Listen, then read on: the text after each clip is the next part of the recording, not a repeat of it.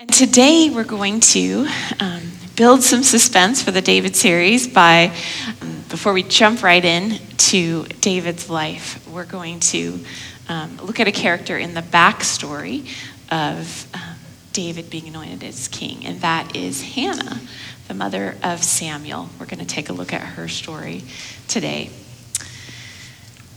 So he, listen now to Hannah's story in 1 Samuel 1 4 to 20.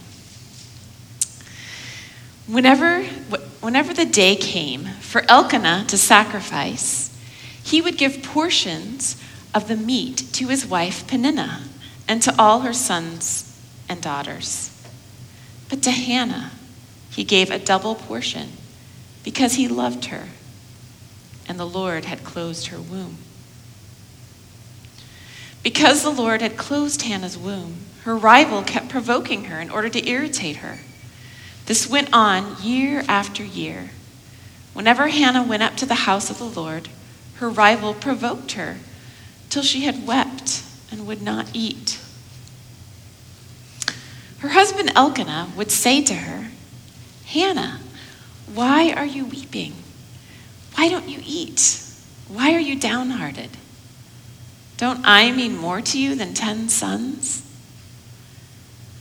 Once, when they had finished eating and drinking in Shiloh, Hannah stood up. Now Eli the priest was sitting on his chair by the doorpost of the Lord's house. In her deep anguish, Hannah prayed to the Lord, weeping bitterly. And she made a vow, saying, Lord Almighty, if you will only look on your servant's misery and remember me, and not forget your servant, but give her a son, then I will give him to the Lord for all the days of his life, and no razor will ever be used on his head. And she kept on praying to the Lord. As she kept on praying to the Lord, Eli observed her mouth. Hannah was praying in her heart, and her lips were moving, but her voice was not heard. Eli thought she was drunk and said to her, How long are you going to stay drunk? Put away your wine. Not so, my lord, Hannah replied. I am a woman who is deeply troubled. I've not been drinking wine or beer. I was pouring out my soul to the Lord. Do not take your servant for a wicked woman. I have been praying here out of my great anguish and grief. Eli answered, Go in peace, and may the God of Israel grant you what you have asked of him. She said, May your servant find favor in your eyes. Then she went on her way and ate something, and her face was no longer downcast. Early the next morning, they arose and worshiped before the Lord, and then went back to the, their home in Ramah. Elkanah made love to his wife Hannah, and the Lord remembered her. So, in the course of time, Hannah became pregnant and gave birth to a son. She named him Samuel, saying, because I have I asked the Lord for him. The word of the Lord. Thanks be to God. Lord, may the word of my mouth and the meditation of all of our hearts be acceptable in your sight, our strength and our Redeemer. Amen. So, our story today is a simple and moving one and very raw and real, right? Um, a woman comes to God in her desperation and is heard, and her prayer is answered. At first, the story might seem somewhat remote because it takes place in a world very distant from our own. This was a transitional time in Israel's history. This was. Um, after the rule of the judges, but just before the time of the kings of Israel. And this was a world in which a man of stature might have more than one wife. And it was a time in which the sacrifices were made in the semi permanent sanctuary in Shiloh. So it was before the times of the temple in Israel, in Jerusalem. So I pray that as we look more closely at this ancient story, that we will find connection points and intersection points to our own lives. In the first scene of this story, we may begin to understand the desperation in Hannah's situation. One that her devout and loving husband Elkanah doesn't seem to grasp. He says to her as she sobs and is unable to eat at the sacrificial feast Hannah, why are you so sad? Don't I mean more to you than ten sons? Well, why is Hannah sad? She's loved deeply by her husband, unlike her rival Peninnah, whom Elkanah probably married just because Hannah was unable to bear children. But here is the tangle. The root of the deep family tensions that Hannah is caught in is partly due to the family structure itself one man with two wives. How's that for a dysfunctional situation? and tensions were heightened each year on their family trip to Shiloh. And as we think about moments in our own family vacations, um, maybe we can relate to the fact that sometimes family trips um, are times that heighten tensions between us. During the sacrificial feast, portions of the sacrifice were divided up and they were given according to the number of children that, that someone had. So this rubbed in the fact that Hannah didn't have children. So Elkanah, hoping to comfort his wife with his love, um, he didn't seem to realize that he was actually contributing to the situation, to this destructive family dynamic, when he gave Hannah a double portion. Because Peninnah then responded to this challenge to her own self worth by lashing out. And she taunted Hannah year after year because Hannah had no children of her own. And Hannah would have felt this deeply because she lived in a culture where a woman's worth was partly seen in her ability to have children. Hannah, um, you know, would have. Oh, I just wanted to say that this is another place in the story where some of us, especially we women, may um, feel this deeply um, especially if we have experienced infertility or had miscarriages. This really does go to us in a deep, as a, in a deep place as women. Um, it's a pain that we can tend to hide. And let me just say as a side note that this is something that I have experienced. And so if this is a sorrow that any of you have experienced and you need a safe, confidential space to talk and process with someone about that, I'm happy to be a presence for you in that. Another way that we might relate to Hannah's situation is in the dynamics of our own families and extended families. Perhaps, like Hannah, we're dealing with a disappointment, um, feelings of unworthiness, maybe there's competition, just other kinds of conflicts that happen in our families, right? Depending on our personality, we will respond to these dynamics differently. Some of us try to smooth things over, as Elkanah did. Others of us might lash out, like Peninnah did. And some of us might turn our troubles in on ourselves and become depressed. And that's what Hannah did. I wonder, though, if in this story there's another layer of Hannah's unhappiness that we might um, dig into here. Maybe it's a layer of unhappiness that we might ident- identify with ourselves in our own places of unhappiness.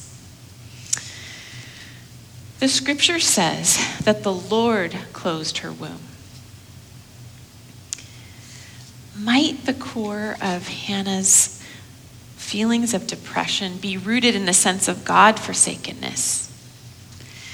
Maybe each year when they made their pilgrimage to the sanctuary and she prayed to God to have children. And every year that she found herself still barren, she felt the sense of God, do you not hear me? Do you not see me?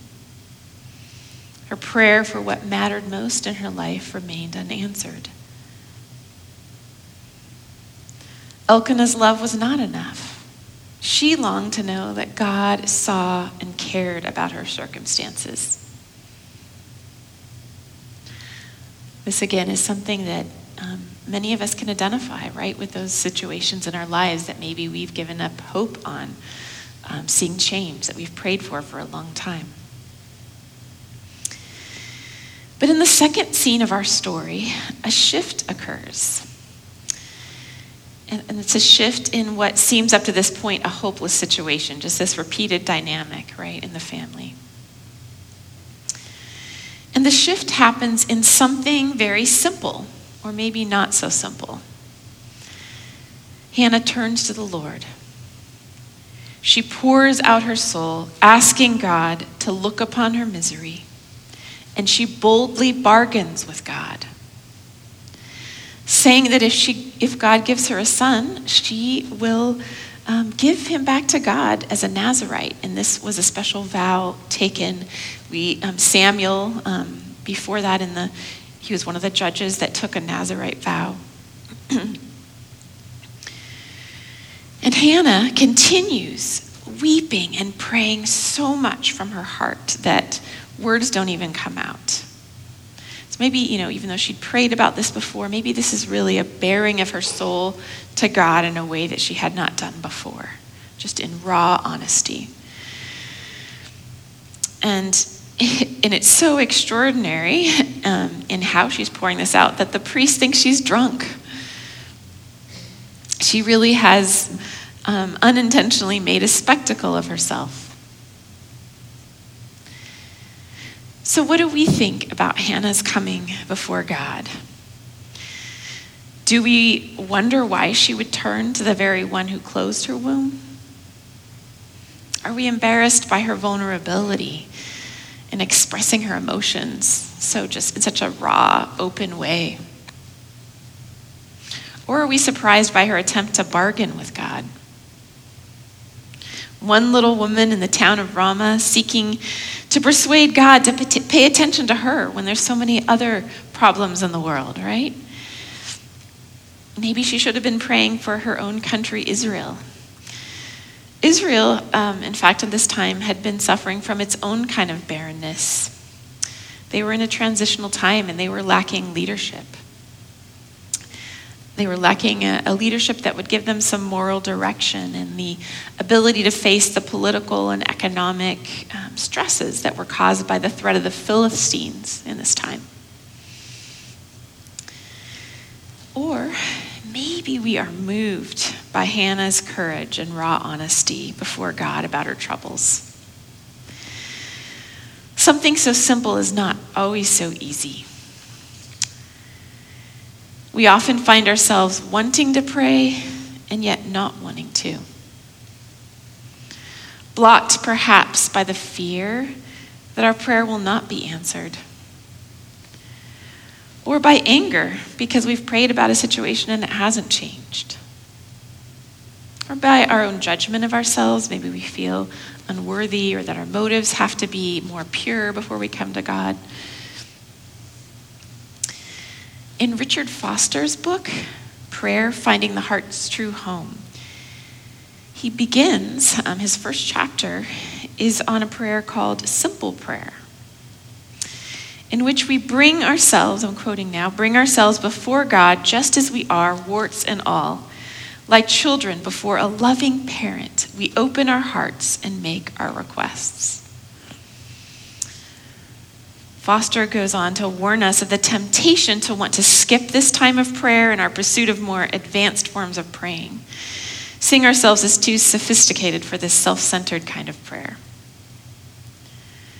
But it is here, time and time again, where God can meet us where we really are. In the midst of our mess, our brokenness, our yearnings, and our unmet needs. So before we can leave this scene, we must notice one more thing. Once Hannah has explained herself to Eli, he blesses her, saying, Go in peace. May the God of Israel grant you what you have asked of him. It's helpful sometimes when another person can come into our lives in that moment and speak God's blessing on us, be that presence of God that we can't physically experience. And then Hannah trusts these words. She lives into Eli's blessing, goes back to the family, has something to eat, and even joins them in worship the next morning. She has shifted because she has not only chosen to bare her soul before God, but then she has chosen to trust God. And as we may know from personal experience, trust is a risk. Sometimes it's easier to, to protect ourselves from disappointment by, rem, by remaining hopeless or cynical. But no matter the circumstances, God continues to invite us to trust Him. So, in the final scene, back at their home in Ramah, we have a joyous celebration. One that we, where we learn that Hannah's situation has been changed for, forever. Her petition has indeed been answered by the Lord. She is no longer, as she feels, as she had felt, God forsaken. The Lord remembered her. She has conceived a son and named him Samuel. And Samuel means he over whom the name of God has been said. We learn later on in the chapter that Hannah does indeed fulfill her vow her vow once she has weaned Samuel, she brings him to the temple, to Eli. And in this, she finds deep joy, despite the ache of leaving her son Samuel with Eli. She visits Samuel each year in the sanctuary, bringing a little robe that she has made. And eventually, she is blessed with three more sons and two daughters. So we may have experienced in our own lives that dedicating back to God what God has given to us causes our joy to grow. A deeper layer of our joy is met as we connect with God's purposes. And what is amazing is that in this very point at which God intervenes in the individual life of a simple yet persistent woman touching her life in the place of her deepest yearning, God is bringing out a transformation for all Israel.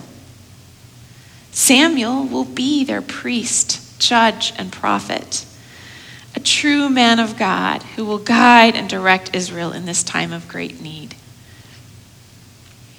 And as we learned last week, not only will he anoint their first king Saul, but their most beloved king David a man after God's own heart.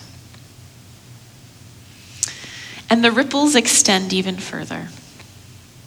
This story of Samuel's birth, which may remind us of the birth stories in the Gospel of Luke, anticipates the greatest gift of all in the birth of Jesus. A gift for all people. The gift of a God who not only sees us and intervenes in our lives, but a God who has come to be with us through the wonderful mystery of the incarnation. So, wherever we find ourselves this morning, in whatever ways we may feel hopeless and God forsaken, may we come before God as Hannah did. One small woman caught in a painful situation who poured out her heart before God, trusted in God and dedicated back to God what God had given her.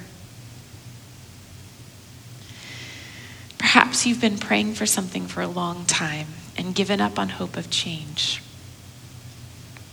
I encourage you to bring this to God afresh, trusting not that all will work out as you want, but trusting in God, the one who not only sees you, but is with you and within you through Christ. And may we all find at the deepest level of our longing our yearning for God's very self. And may it be so for you and for me. Amen. Amen.